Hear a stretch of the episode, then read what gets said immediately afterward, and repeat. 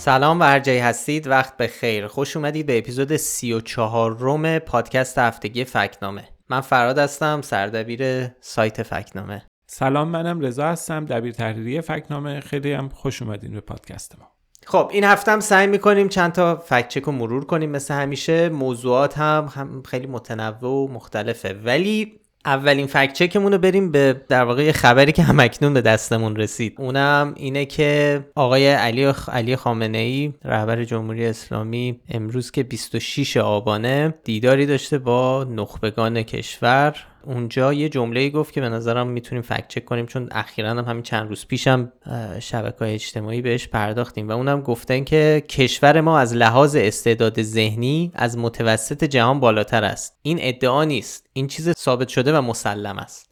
رضا ما اینو چند روز پیش حساب های شبکه اجتماعی خبر آنلاین یه عکسی رو منتشر کرده در واقع نقشه ای که اونجا نوشته بود که رتبه آیکیو ایرانیان در جهان 23 و ما بهش reaction نشون دادیم واکنش نشون دادیم و اینو نادرست توضیح دادیم. می‌خوای اینو یه توضیح بده که چرا این حرف یا در واقع این ادعایی که خبر آنلاین گفت گفته دقیقی نیست و به تبع اون حرف آقای خامنه ای ببین البته یه نکته بگیم آقای خامنه ای توی صحبتاش میگه که از لحاظ استعداد ذهنی آره. خب حالا اول که ما خب شاخصی اسم استعداد ذهنی نداریم اما حدس می‌زنیم که منظور همون IQ زیاد آره همون منظورش ضریب هوشی و رده‌بندی ضریب هوشی اینا. ببین چند روز پیش خبر آنلاین یه نقشه ای رو منتشر کرد که توی اون نقشه نوشته بود رتبه آیکیو ایرانیان در جهان 23 ومه زیرش هم نوشته بود که منبعش تحقیقاتیه که ریچارد لین روانشناس انگلیسی و همراه یه نفر دیگه که استاد علوم سیاسی فنلانده از سال 2002 تا 2006 روی 80 تا کشور انجام دادن و مدعی شده بود که ایرانیا با کسب امتیاز 84 رتبه 23 رو دارن که بماند که حالا این رتبه 23 رو دارن. همون نقشه رو که نگاه بکنی که معلومه به هر رنگای نقشه معلومه که ایران جزو کشورهاییه که توی این رده بندی خودش هم نوشته به همراه 18 کشور دیگه. وضعیت چندان مناسبی نداره به همراه یه سری کشورهای خاورمیانه. توی وسطه. اون وسط مسط هست در بهترین حالت. حالا اگه نگیم که بشه تو این رده علاوه بر اون نکته اینه که این رده بندی و این مطالعاتی که بهش استعداد شده مطالعات معتبری نیستش. کار در واقع هم خود ریچارد لیند و تحقیقاتش در این مورد زیر سوال رفته. بحث این بوده که به حال اینها نظریه ای رو که درباره وضعیت در واقع دنبال یه شاخص های دیگه بین ضریب هوشی شاخص های اقتصادی و در واقع موقعیت جغرافیایی با ضریب هوشی میگشتن. همین نقشه رو نگاه بکنیم کاملا مشخص کشورهای اروپایی کشورهای در واقع آمریکای شمالی روسیه استرالیا اینا همه مثلا همه ضریب هوشی بالا دارن خاورمیانه یا کمن چینی ها مثلا رنگشون خیلی برنگ در واقع و از اون طرف کشورهای آفریقایی و کشورهایی که در واقع درآمدش پایین تری دارن نظر اقتصادی پایین خب این خیلی در واقع تصویر درست و کاملی نشون نمیده. از نظر علمی اعتبارش زیر سوال رفته. سالهاست که زیر سوال رفته. به هر حال میگم حرف و حدیث دربارش زیاده. این تحقیقاتی که بهش استناد میشه تحقیقات معتبری نیست. حداقل می‌تونیم بگیم که زیر سوال. به اضافه اینکه کلا بحث ذریب پوشی هم در سالهای اخیر در واقع مطالب و تحقیقاتی منتشر شده که میگه که اعتبار تست آیکیو رو زیر سوال می‌بره. به حال این مطلب اینه که این چیزی که بهش استعداد میشه معتبر نیست. ببین حالا در مورد این حرفی که آقای خامنه ای زده ما اگه بخوایم سه تا به طور خلاصه سه تا جمله بگیم که بخوایم دربارش در واقع اظهار نظر فکت چک بکنیم که اولا خب گفتیم شاخصی به اسم استعداد ذهنی وجود نداره. دو اگر منظورش ردبندی کشورها از نظر زری پوشی کار ریچارد دین و اینا باشه این ردبندی معتبر نیست. و سه حتی اگه این ردبندی رو هم مبنا بگیریم بگیم فرض کنیم که معتبره بازم با ادعای خامنه جور در نمیاد که تو همین ردبندی ریچاردین هم می‌بینیم که متوسط آیکیو ایرانیا بالاتر از متوسط جهانی نیستش. جمعی اینا رو بذاریم کنار هم این ادعا نادرسته. حالا هنوز ما موندیم. داریم فکر می‌کنیم که بهش نادرست بدیم یا شاخدار. آره چون همین الان ما این خبر رو دیدیم. شما هم اینا رو بداهه گفتی. ولی خب تا وقتی که این اپیزود بیاد بیرون احتمالا ما یه مقاله نوشتیم دربارش. حالا چیز داشت یه وقتی تفاهم بشم بدایم ما روی موضوع کار کردیم. ما 28 یعنی قبل آره. قبل اینکه ضبط کنیم برنامه نداشتیم که آره دربارش. صحبت کنیم. ولی آره همجور که احتمالا ممکنه قبلا دربارش حرف زده باشیم ما تو پادکست دربارش حرف نزدیم. ما 28 خرداد 99 یه فکت چک منتشر کردیم. فاطمه محمد بیگی یه چیزی گفته بود در نماینده قزوین. دقیقا. درباره ضریب هوشی ایرانیان که اون موقع فکت چک کرده بودیم. لینکش هم می‌ذاریم تو توضیحات پادکست.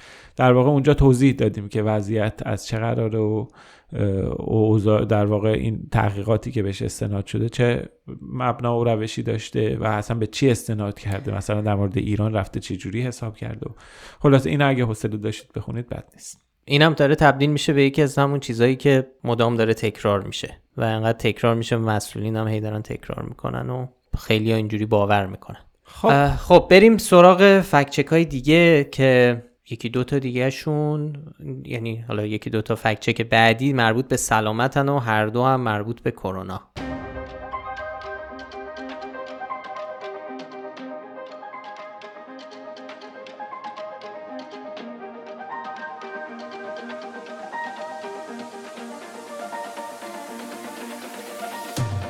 تقریبا هر روز مخاطبای فکت نامه از تر- برامون توی تلگرام اینستاگرام پست ها و مطالبی میفرستن که خب درباره وا- کرونا و واکسن و درمان کرونا و از ما می‌خوان که این ادعا رو بررسی کنیم. خیلی هم به ما کمک می‌کنه این کار. واقعا. چون پیدا کردن یه سری ادعاهایی که داره پخش میشه تو شبکه اجتماعی واقعا از پس تیم ما بر نمیاد و این احتیاج داره که همه مخاطبا به ما کمک کنن. خیلی کمک بزرگه. یکی از این چیزهایی که زیاد برامون فرستادن درباره دکتر و پژوهشگری که- نقش مهمی تو تاریخچه تولید واکسن کرونای mRNA داره. و این روزها در واقع در میشینه داره درباره این صحبت می‌کنه که این واکسن ها خطرناکن. درسته. احتمالا اگه یکم خبرها و مطالب مربوط به واکسیناسیون رو پیگیری کرده باشید به اسم دکتر رابرت مالون برخوردید. چهره جنجالی دنیای واکسیناسیون کرونا است خب دلیلش هم اینه که واقعا یک دوره کار مهمی کرده یعنی اولا که خودش پزشکه یعنی مدرک پزشکی داره یعنی مدیکال داکتره بعدش هم در اواخر دهه 80 میلادی اولین کسی بوده که بعد از تحقیق و بررسی آزمایش کرده و دیده اگه mRNA رو اضافه کنه به چربی و سلول انسانی رو بهش اضافه بکنه این ترکیب در نهایت یک پروتئینی تولید می‌کنه که می‌تونه استفاده دارویی داشته باشه. بعد این اصلا سنگ بنا و شروع راه چیزی بوده که الان خب ما بیشتر از هر چیزی داریم در واکسن های مدرنا و فایزر می‌بینیم. حالا باید قشنگ توضیح بدیم قضیه چیه. این توضیحی که دادی مهم بود. یعنی این آدم اولا خودش متخصصه بعدم این حرفی که می‌زنه. حرفی نیست که اصلا از اساس نامربوط باشه. یعنی به حرف ضد واکسن یا نیست که حالا از این حرفای خیلی چیزی که ادعای عجیب غریبی که میگن تو واکسن چیپ گذاشتن یا 5G اه، هستش و این, این چیزا این کاملا متفاوته این زمینه که داره این صحبت رو مطرح می‌کنه آقای مالون. آره دکتر مالو مشخصا. مخالف تزریق واکسن mRNA نه واکسن های دیگه. یعنی به طور کلی با واکسیناسیون مشکلی نداره. حالا توضیح میدیم ماجرا چیه. یکم اول قصه رو تعریف کنیم. خب این دکتر مالون تو پادکست های زیادی تو این یک سال شرکت کرده و می‌کنه. با سایت های مختلف مصاحبه می‌کنه. می‌تونید ویدیوهاشو رو یوتیوب ببینید. همه جا هم حرفش اینه که واکسن mRNA در واقع مثل فایزر و مدرنا اینا خطرناکن. مثلا چند ماه پیش رفته بود پادکست استیو بنن که شاید بشناسین که چهره مشهور محافظه کار در آمریکا و یه دوره هم خیلی آدم نزدیکی بوده به ترامپ. کلا پادکست و برنامه رادیویی داره و گاهی هم صحبت های مطرح می‌کنه که خب یه ذره نزدیک به جریان افراطی راست آمریکاست. توی یه اپیزود دکتر مالون یکی از مهمانه پادکست آقای بننه. اونجا میگه که آره من منتظر روزی هم که دکتر فاوچی بیاد بگه ما اشتباه کردیم و واکسیناسیون عمومی باید متوقف بشه دکتر فاوچی هم که در واقع مشهورترین چهره مدافع واکسیناسیون آره. در آمریکاست دیگه رئیس مؤسسه ملی آلرژی و بیماری عفونی و. مشاور ارشد پزشکی رئیس جمهور آمریکا آره دیگه نماد علم و واکسیناسیون و رهبر مبارزه علمی با پندمیه در واقع آقای مالون میگه که ما یه چنین روزی رو می‌بینیم و اینا می‌فهمن که این. کار اشتباه بوده بنن هم خب به عنوان مجری میگه آره ببینید شنوندگان اینا حرفای یه دانشمندیه که خودش اصلا مخترع واکسن های mRNA بوده و عمرش رو در راه واکسن صرف کرده و فکر نکنید که این یه ضد واکسنه خب ببین این توضیح نشون میده ما با چه فضایی طرف هستیم. یعنی شرط عادی نیست. راستش اصلا برای اینکه بخوایم حرفای دکتر مالون رو توضیح بدیم لازمه یکی دو تا مفهوم رو اولش توضیح بدیم. با این شروع بکنیم یه توضیح آره مختصری بده ببین چی. کاملا درسته. یعنی باید حالا من سعی خودم می‌کنم. ببین همونطور که گفتیم دکتر مالون با همه واکسن ها مشکل نداره. با واکسنی که mRNA داره مشکل داره. دلیل خودش هم میگه. برای همین لازم است بگیم مثلا mRNA چیه و این مدل واکسن ها کلا چه جوری کار می‌کنن. خب mRNA یه جور RNA که بهش میگن RNA پیام رسان در واقع Mش مسنجر RNA یعنی کارش اینه که یه سری کد و پیام رو از DNA می‌بره به ریبوزوم. حالا کلمه و اصطلاح همجور داره زیاد میشه.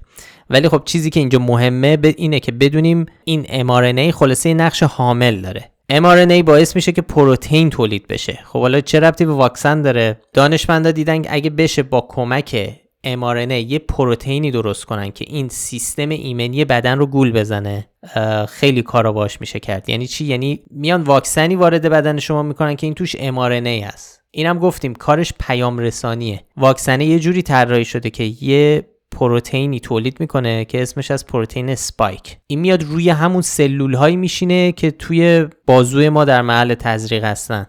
حالا اتفاقی که میفته چیه؟ این پروتئین spike همون پروتئینیه که روی ویروس کرونا هم هست. یعنی واکسن باعث میشه بدون اینکه ما خود ویروس رو وارد بدن کنیم یه چیزی وارد بدنمون بشه که شبیهش رو بسازه. درسته؟ آره. دقیقا. و سیستم ایمنی بدن ما هم می‌بینه خب خب یه پروتئین spike تو بدنه و فوری واکنش نشون میده و پادتن تولید می‌کنه. همه سلولا رو هم update می‌کنه. اینطوری اون پادتن باعث میشه که اگه یه وقتی ویروس واقعی کرونا با همون پوشش پروتئین spike وارد بدن ما شد دیگه بدن آماده باشه. شبیه یه مانور این واکسیناسیون. تو مقاله ما بیشتر توضیح دادیم لینک هم دادیم معلوم منابع و استناداتش چیه. ولی خلاصش اینه که واکسن ام وارد بدن میشه و پروتئین spike رو تولید می‌کنه و بدن واکنش نشون میده. و همین دیگه. حالا آقای مالون میگه که حرفش اینه که میگه این پروتئین spike خطرناکه. درسته؟ آره حرف اصلیش اینه. در نگاه اولم ممکنه بگی خب آره دیگه یه پروتئینی که رو ویروس کروناست قاعدتا خطرناکه دیگه. در حالی که خب نه اینطوری نیست. دلیلش رو هم خیلی از کارشناسا توضیح دادن. ما تو مقالمون هم مفصل نوشتیم. پژوهش ها و مطالعات زیادی که انجام شده نشون میدن که تو واکسن ماده خطرناکی نیست. ضمن اینکه اون پروتئین اسپایکی که از طریق واکسیناسیون وارد بدن میشه دقیقا همون پروتئینی نیست که ویروس کرونا داره. اینا با هم فرق دارن ترکیبشون فرق داره. آقای جیسون مکلالن هم یه پژوهشگری که اصلا کارش روی این پروتئین های اسپایکه. توضیح میده که این پروتئین اسپایکی که ما بعد از تزریق واکسن می‌بینیم این با پروتئین اسپایک بیماری اصلی فرقایی داره. کلا هم این نه وارد خون میشه نه خیلی در بدن باقی میمونه. در واقع این شکلی طراحی شده که اصلا جذب بدن نمیشه. تو همون محله قبل از جذب باقی میمونه. نگرانی آقای مالون اینه که این مسئله رو ظاهرا در نظر نمی‌گیره که این اصلا این اون پروتئین اسپایک نیست. ظاهرا مثل اینه که مثل یه جور هسته که هیچ وقت تبدیل به میوه نمیشه. در واقع کار واکسن هم فقط فریب دادن سیستم ایمنی. قبل اینکه بخواد اتفاق دیگه بیفته هم کارایشو از دست میده و از بدن خارج میشه. حالا تو متن مقاله توضیحات چند پژوهشگر معتبر دیگر هم آوردیم که توضیح میدن که چرا این بی خطر واکسن. بعدش هم به طور کلی در مراحل مختلف آزمایش شده این واکسن. در مراحل, مراحل کارآزمایی بالینی بعد از تزریق تو اسرائیل بررسی کردن روی گروه کنترل حدود یک میلیون و هفتصد هزار نفری. جایی چیزی دیده نشده که این واکسن چیز خطرناکی وارد بدن کرده باشه. امن بوده و البته خب یه سری عوارض یکی دو روزه هم داشته که از قبلم گفته شده بود که خواهد داشت. آره دیگه. و, و اینم یادمون باشه به واکسن کرونا ایمنی 100 درصدی ایجاد نمی‌کنه. ایمنی قابل توجهی درست می‌کنه ولی به حال این امکان وجود داره. افراد بعد از تزریق هر دو دوز واکسن از جمله واکسن های مدرنا و فایزر که فن در واقع فناوری ام دارن بازم مبتلا بشن و کرونا بگیرن. آره در واقع واکسن کارش اینه که خطر حاد شدن اون بیماری رو میاره پایین دیگه. آره دیگه خلاصه ماجرا این بود. نگرانی دکتر مالون از تولید پروتئین spike در بدن بوده و محققایی هم که الان دارن روی موضوع کار می‌کنن گفتن این نگرانی درستی نیست. ولی کلا خب قصه این دکتر مالون جالبه دیگه چون افشین دیروز می‌گفت افشین تهیه کننده این پادکست دیروز مثال خوبی می‌زد که می‌گفت شبیه کاراکتر سریال بریکینگ بده اونجا هم شخصیت اصلی در تو جوونیش کشف بزرگی می‌کنه و کار تحقیقاتی موفقی می‌کنه ولی میاد بیرون بعد شرکاشون شرکت رو ادامه میدن و میلیاردر میشن و اینجا هم به نظر میاد شبیه همینه. ببین مجله آتلانتیک یه مقاله خوبی داره. ما هم تو مطلبمون بهش لینک دادیم و ازش استفاده کردیم.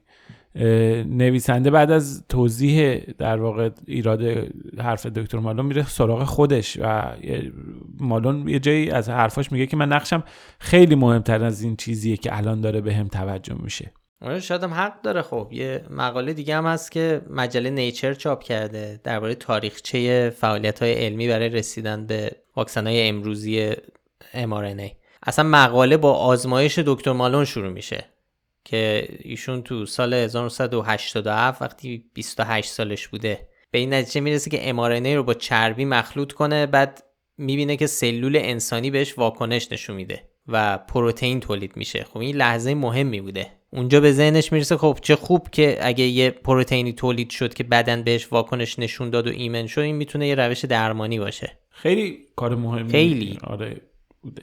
ولی خب ببین در ادامه هزاران دانشمند دیگه اومدن کار کردن تلاش کردن طی سالات تو همون مقاله نیچر هم اسمشون اشاره شده افرادی که کارهای مهمی کردن.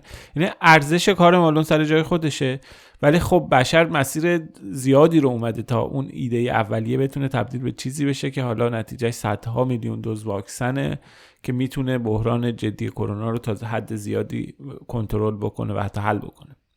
یه علت اینکه خب حرفاش جدی هم گرفته میشه و خیلی ها رو مشکوک می‌کنه نسبت به تاثیر این واکسن ها خب همین اعتبار علمی آقای مالونه. قبلا هم نمونهش رو داشتیم. فکر کنم پارسال بود. یا اوایل همهگیری کرونا که یه دانشمند دیگه ای که اتفاقا نوبل فیزیولوژی و پزشکی رو برده لوک مونتانیه که یه ویروس شناس فرانسویه و جزو کساییه که ویروس نقص ایمنی انسانی همون HIV که عامل بیماری ایدز رو کشف کرده که به اون و دو نفر دیگه نوبل دادن به خاطرش.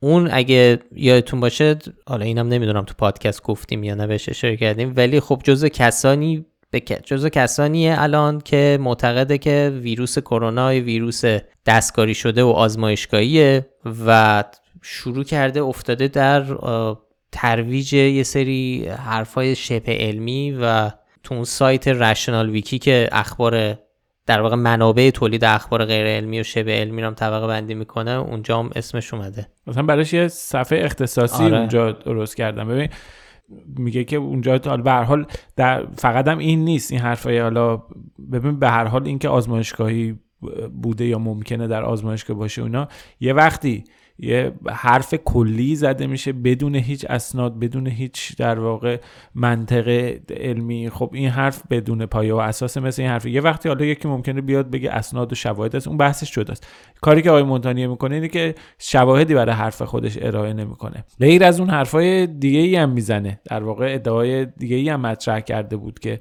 باعث شدش که او رو به عنوان یکم مروجان شبه علم معرفی بکنن. یعنی کسی که جایزه نوبل گرفته به خاطر فعالیت علمی میاد و تبدیل میشه به مروج شبه این فقط هم در واقع مونتانیه نیست این یه سندرومه. حالا خیلی وقت خیلی از دانشمندای بزرگ در واقع این اتفاق میفته. به حال یه حرفای عجیب غریب می‌زنن. خیلی چهره های خیلی بزرگی هستن که اصلا سلبریتی های دنیای علمن. ولی خب بعضی وقتا حرفای عجیب غریب می‌زنن.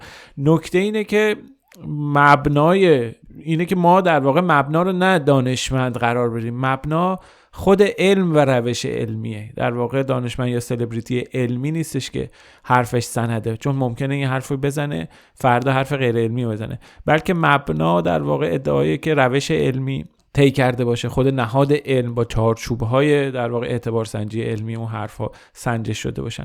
و ما هم تو فکنامه در واقع اعتبار رو به این می‌ذاریم. اون موقع من یادم وقتی مقاله مونتانیا رو چاپ کردم خیلی بهمون خورده گرفتن که آو شما اومدین به برنده جایزه نوبل میگی نشان نادرست. نه.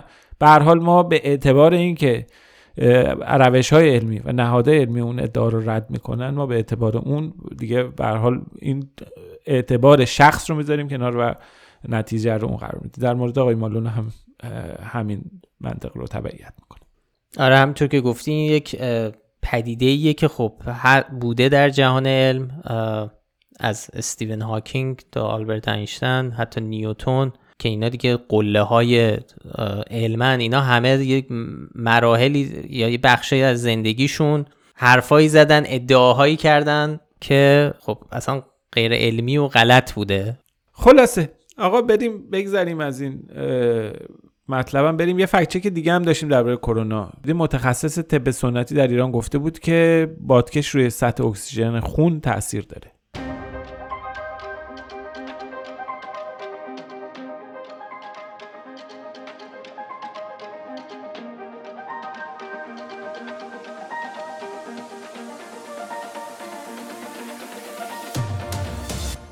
آقای سعید اسماعیلی پزشک و متخصص طب سنتی توی برنامه تلویزیونی اینترنتی به اسم on air در واقع مناظره علمی بود در دفاع از طب سنتی اینو گفت که علاوه بر دعا خیلی کارهایی که ما اصطلاح بهش میگیم اعمال یدوی مثل مثلا cupping یا بادکش کردن. خب من عملا ما از ابتدای کرونا اینو دیدیم. که وقتی cupping یا بادکش پشت روی انجام میشه سطح اکسیژن خون میاد بالا. خب اینو داریم می‌بینیم. تقریبا هر همین امروز صبح من تو یکی از بیمارستان ها دیدم اینو. از 20 ماه پیش هم اینو دیدیم. الان هم دارم می‌بینم که وقتی cupping و بادکش انجام میشه اکسیژن خون میاد بالا. ما نمی‌خوایم بیمار کروناییمون تنگ نفسش بهتر بشه؟ اکسیژن خونش بیاد بالا. خب cupping داره این کارو می‌کنه. حالا مثلا ممکنه یه داروی دیگه رایجمون این کار نکنه cupping داره می‌کنه. خب چه فرقی می‌کنه برای شما به کرونا اشاره می‌کنید. بله. مطالعه که انجام دادید یا روش تجربی بوده؟ حالا این رو نگفتید که آیا روی تعدادی آدم بله این سیستم بادکش شما بله، انجام دادید؟ کاپینگ الان چند تا مقاله هست که آقای دکتر کریمی خیلی دوستان دیگه کار کردن. مقاله‌اش هم چاپ شد. یعنی روی تعدادی از آدم بله، بله، انجام شده بله، و نتیجه داده. بله. اینا چرا در اختیار مجامع بین المللی ما نمیدیم مقاله شده. مقاله در واقع بله مقاله بعد تو ژورنال علمی چاپ شده. و به این دلیل هم نادرست دادیم که خب این حرف پایه اساس علمی نداره. یعنی جای آزمایش علمی ما پیدا نکردیم گزارش و مقاله علمی که این مسئله رو تایید کنه.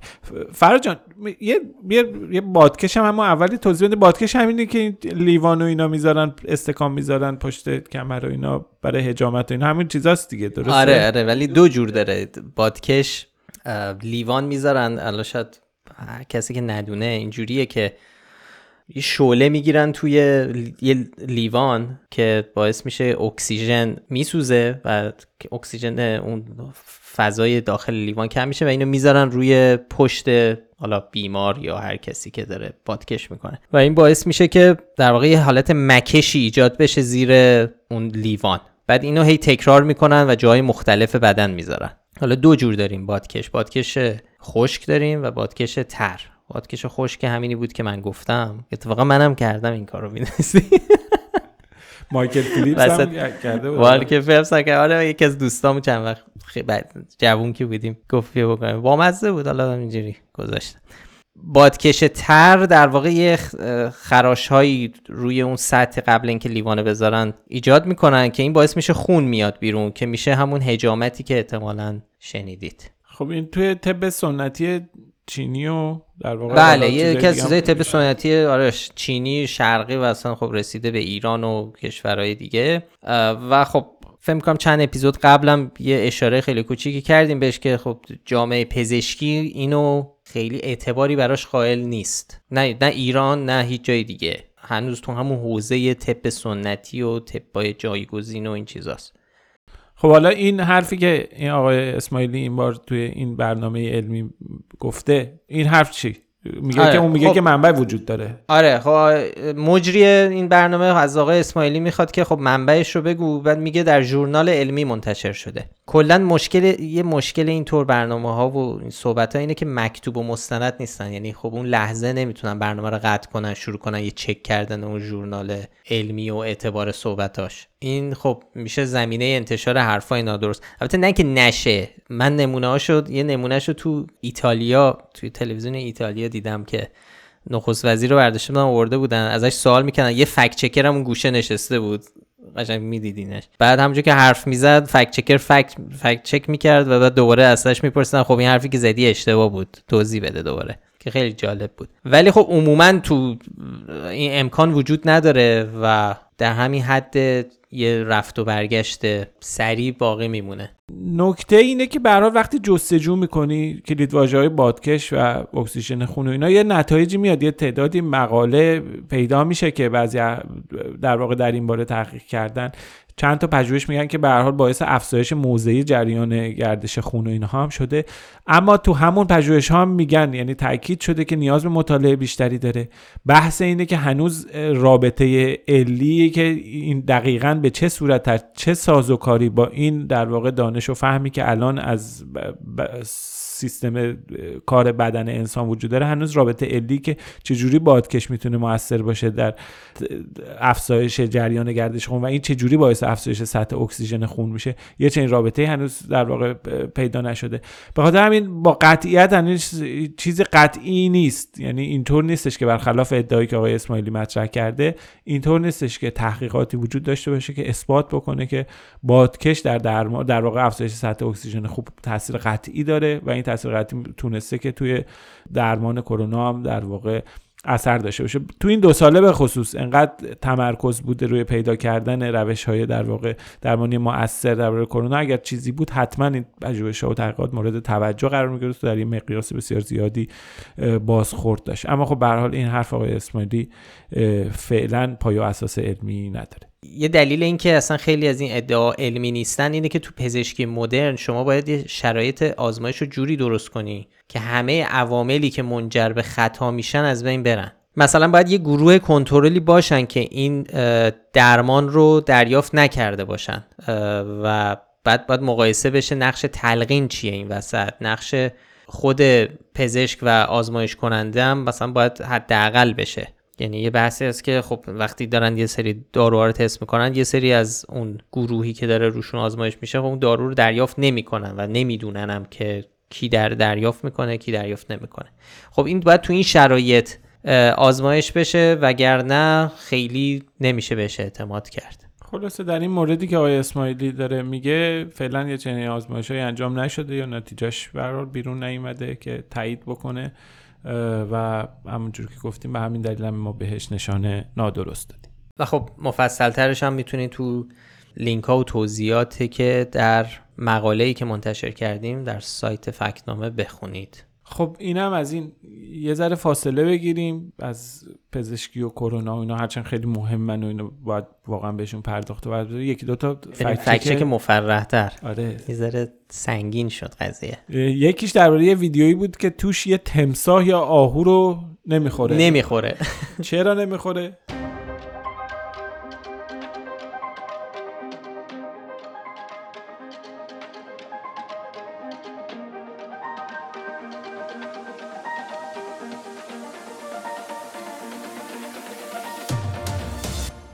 خب این هفته یه ویدیویی به دستمون رسید که گفتن خانم گوهر خیراندیش بازیگر به حال مشهور سینما و تلویزیون و اینا تو اینستاگرامش گذاشته. ویدیوی تمساه که یه آهو رو با گرفته. بعدش ولی بعد چند دقیقه آهو رها میشه و در توضیحات این ویدیو نوشته شده که تمساه یهو داشته این آهو رو میخورده. دیده که این بارداره و بعد در واقع دلش به رحم اومده و ول کرده. آخه دقیقا هم شکم آهو رو گرفته تو بدن تو دهنش و بعد یهو ول می‌کنه. خیلی بدون یعنی ظاهری وقتی نگاه می‌کنی می‌بینی خب تو که آهو رو داری دیگه برای چی باید ول کنه؟ و تو توضیحاتش هم که گفتی گفتن که دلش به رحم اومد. دلش به رحم اومد.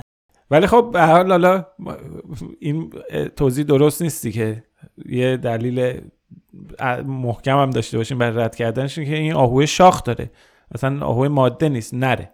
خب حالا ما کاری که کردیم این بود که به خانم خیراندیش هم گفتیم که جریان چیه قبل از اینکه اصلا شروع بکنیم. ایشون هم گفتن خب دوستانم که از علاقه من به محیط زیست و حیات وحش اطلاع دارن این ویدیوها رو برای من میفرستند. این ویدیو هم همراه با این توضیح که تمساه به آهوی باردار رحم می‌کند یکی از دوستان در واتساپ برایم فرستاد و من هم در صفحه اینستاگرامم به اشتراک گذاشتم.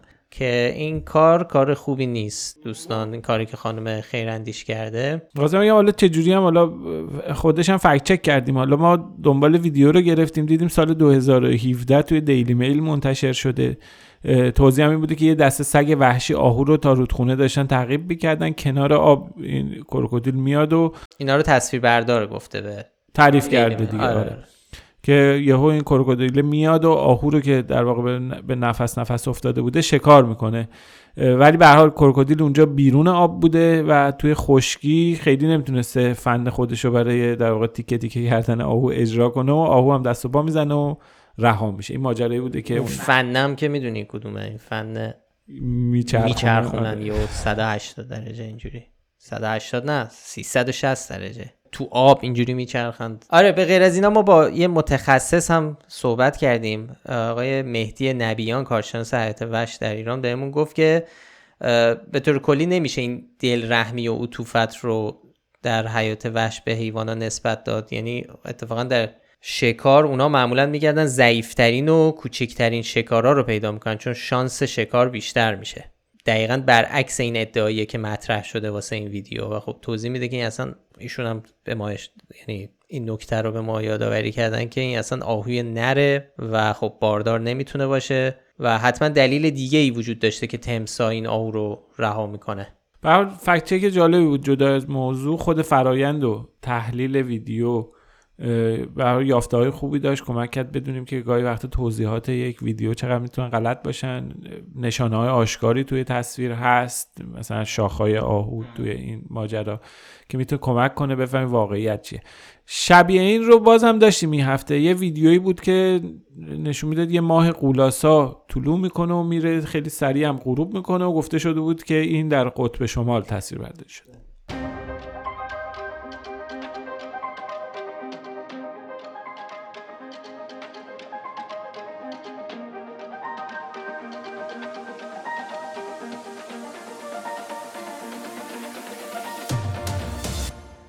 آره یه ویدیوی دیگه که فکت چک کردیم و اتفاقا اینو مخاطبان برام فرستاده بودن. یه تصویر خیلی چشمگیری بود از یه سطح زمین رو نشون می‌داد. بعد یک ماه خیلی بزرگ که از اندازه بزرگتر از اندازه طبیعی طولو می‌کنه. و همونجور که خودت گفتی رضا تو آسمون حرکت می‌کنه از جلوی خورشید رد میشه و غروب می‌کنه. توضیحش هم این بوده که این یه پدیده که در قطب شماله و ماه به این شکل دیده میشه. و خب, خب این ویدیو ساختگیه. یه هنرمند ویدیو دیجیتال اینو اردیبهشت 1400 توی حساب کاربری تیک تاک خودش منتشر کرده و ما حالا لینک حساب این هنرمند رو هم گذاشتیم تو مقالمون و خب در اصل واقعیت نداره. اینکه چجوری هم می‌تونستیم متوجه بشیم واقعیت نداره به سرعت حرکت خیلی زیاده. پوشش گیاهی اون زمین ربطی به قطب شمال نداره. به حال ولی خب خیلی برای خیلی جالب باور کن چنین پدیده در واقع روی زمین میاد و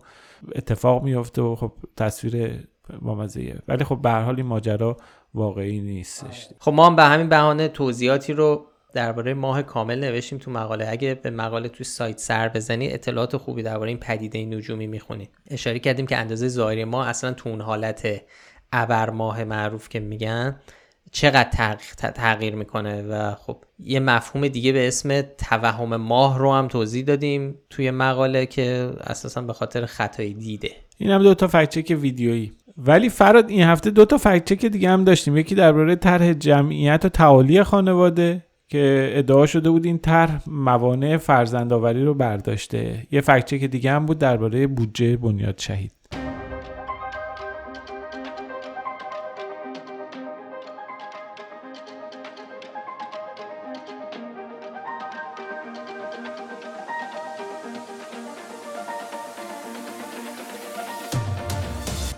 خب اخیرا هم امیر حسین بانکیپور نماینده اصفهان و رئیس کمیسیون مشترک طرح جوانی جمعیت مجلس با خبرگزاری مهر صحبت کرده و گفته که قانون جدید جوانی جمعیت موانع 40 ساله فرزندآوری رو برداشت. خب ما به بهانه این گفته آقای بانکیپور رفتیم ذره در مورد این قانون جدید بررسی کردیم که رضا می‌خوای توضیح بده خودت. آره اینو اول می‌خواستیم فکت چک بنویسیم در واقع بهش نشان و اینها بدیم ولی بعدش تبدیلش کردیم به یه مقاله. حالا عرض می‌کنم چرا.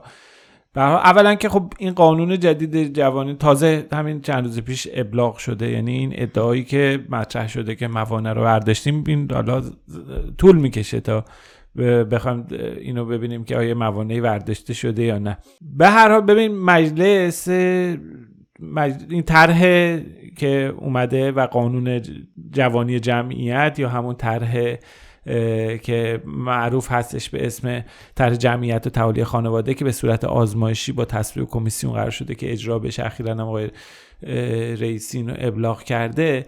مجلس 21 مانع رو به عنوان موانع ازدواج و فرزندآوری برشمرد. که به هر حال خیلیاش درش حرف و حدیث وجود داره. اینکه به عنوان حالا یه مانع قطعی باشه اینو همه قبول ندارن. این یارو در واقع تحلیلی بوده که انجام شده توش انقلت زیادی وجود داره مبانی مطالعاتی تر ایراد داره. خیلی دربارهش صحبت شده به خصوص در این روزها ما زیاد میشنویم گزارش های زیادی تو رسانه ها منتشر میشه درباره اینکه محدودیت هایی که این طرح قرار بیاره. بحث و خطراتی که برای بهداشت به خصوص زنان و اینها می‌تونه داشته باشه برای سلامت زنان می‌تونه در پی داشته باشه. برای موجی ممکنه موجی از تولد کودکان در واقع نارس و اینها رو در پی داشته باشه. ما همه اینها بحث دربارش میشه. یه یه بخشی اما کمتر دربارش صحبت میشه. یه بخش بزرگی از این طرح بحث رفع مشکلات مالی و در واقع پرداخت تسهیلات موظف کردن بعضی نهادها مثل شهرداری بدن بیان تخفیف بدن عوارض ساخت بانک وام بدن مرخصی زایمان رو زیاد بکنن. خلاصه یه مشوق هایی که مردم برن به ذوق و شوق اونها بچه دار بشن و جمعیت رو زیاد بکنن. تأکیدی که حالا ما توی این مقاله کردیم و اومدیم یه ذره درباره اینها صحبت کردیم. و به این پرداختیم که چقدر اینها اولا موانع این موانع چقدر جدیه و چقدر می‌تونه تشویق بکنه در عمل جمعیت رو که برن مردم برن بچه دار بشن. مثلا مشوقا که داده میشه واقعا تا چه حد تاثیر داره؟ چقدر قدرت اقتصادی مثلا یه نمونه بحث مشوق جایزه یک میلیون تومانی که برای هر کودک تازه متولد شده قراره تو بورس سرمایه گذاری کنن. خب این مبلغ اصلا مبلغی نیستش. چقدر مگه مثلا می‌تونه ارزش داشته باشه؟ چیزی در حدود 37 دلار ارزشش. چند کیلو قیمت چند کیلو گوشته. کسی با توجه به هزینه هایی که تولد فرزند ممکنه به خانواده تحمیل بکنه. خب این ارزشش رو ما میگیم آقا این مانع رو اوکی اینکه مردم پول در واقع وضعیت اقتصادی مناسب نیست. آیا این یه میلیون تومن می‌تونه مشوق باشه؟ یه ذره درباره این چیزا صحبت کردیم. یه ذره هم درباره این صحبت کردیم این بار مالی که در واقع این طرح داره میاره ایجاد می‌کنه. این بار مالی چه تبعاتی ممکنه داشته باشه؟ سالها می‌دونیم که این طرح جوانی جمعیت به مجلس معطل بود. حتی شورای نگهبان مخالفت میگه و دلیل مخالفتش هم این بود که این منابع مالی تر پیش بینی نشده. یعنی پولی که قرار بیاد پیش بینی نشه. این وامی که قراره بدن بانک ها چه جوری و کجا بیارن بدن اینها محل سوال و تردید بوده.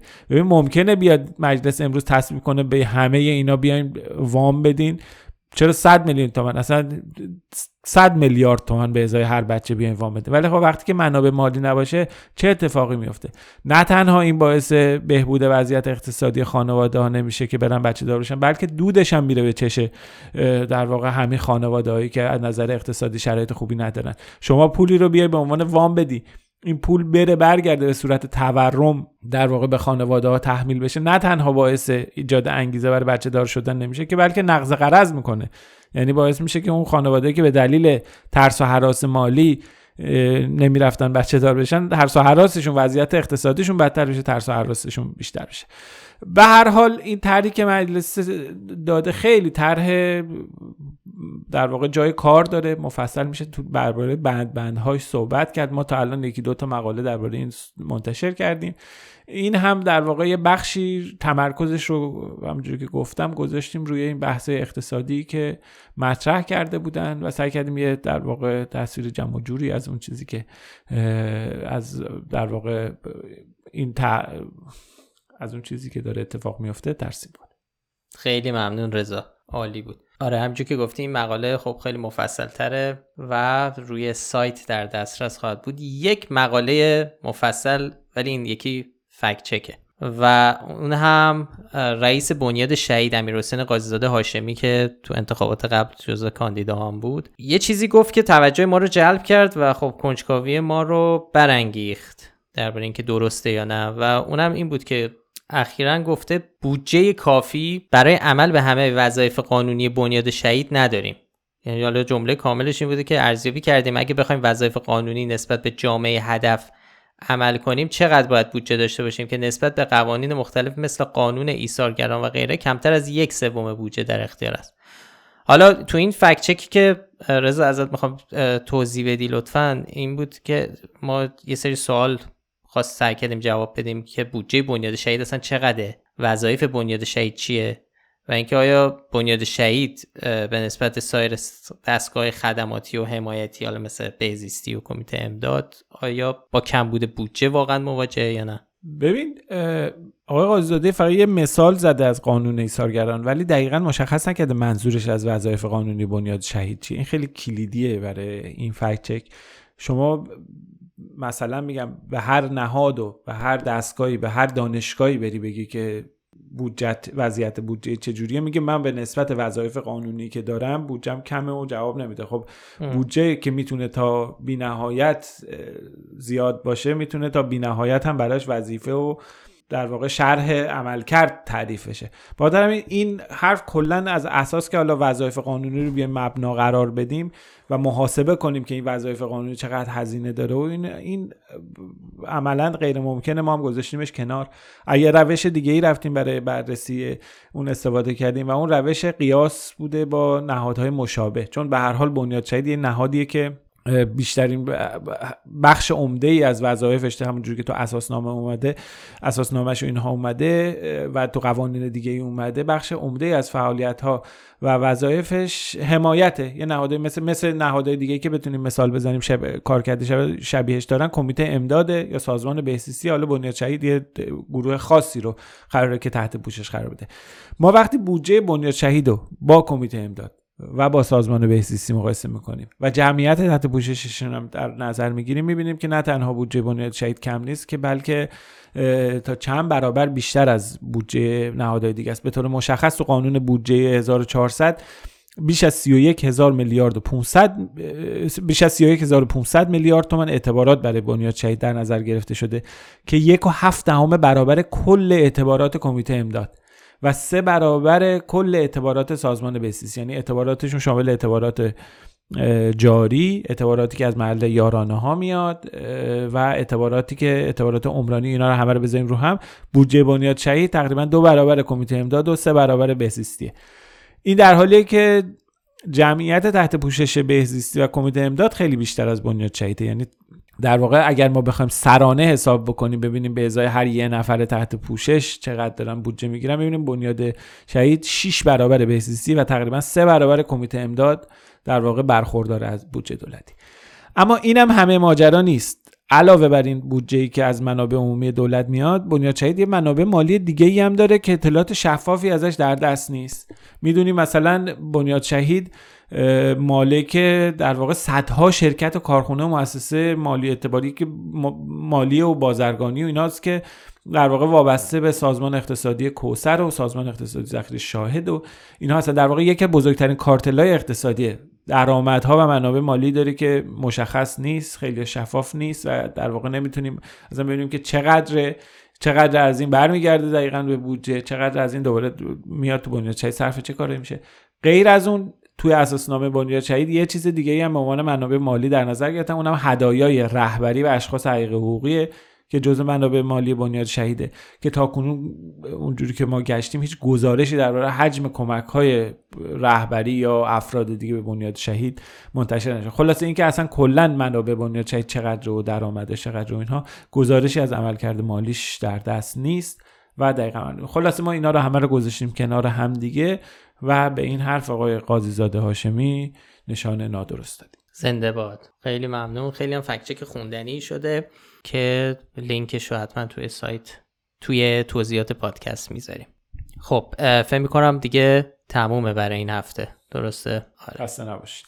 قربان شما.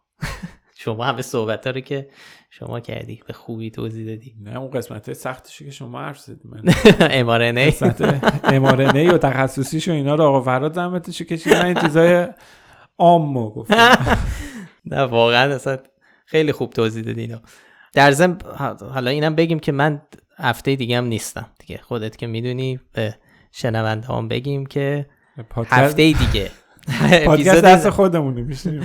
آره اپیزود بعدی و احتمالا اپیزود بعدیش هم آرزا دست خودته دیگه. ببینیم چی میسپاریمش به شما کار سخت و خواننده ها دارن که باید حالا تحمل بکنن دیگه. سعی یه برنامه متنوع جذاب و هیجان انگیز تفریحی علمی تفریحی ترتیب بدیم هر کار خواستی بکن با پادکست. آره شهر دست خودمونه. آره هر کار خواستی بکن خب ممنون که پادکست فکنامه رو گوش می‌دید.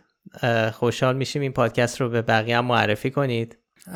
و خب برای پیدا کردن ما کافی اسم فکنامه رو به فارسی و انگلیسی در همه اپ های پادکست جستجو کنید. همونطور که گفتم ما هر لینک مطالبی رو که تو اون اپیزود بهشون اشاره کردیم در بخش توضیحات پادکست می‌ذاریم.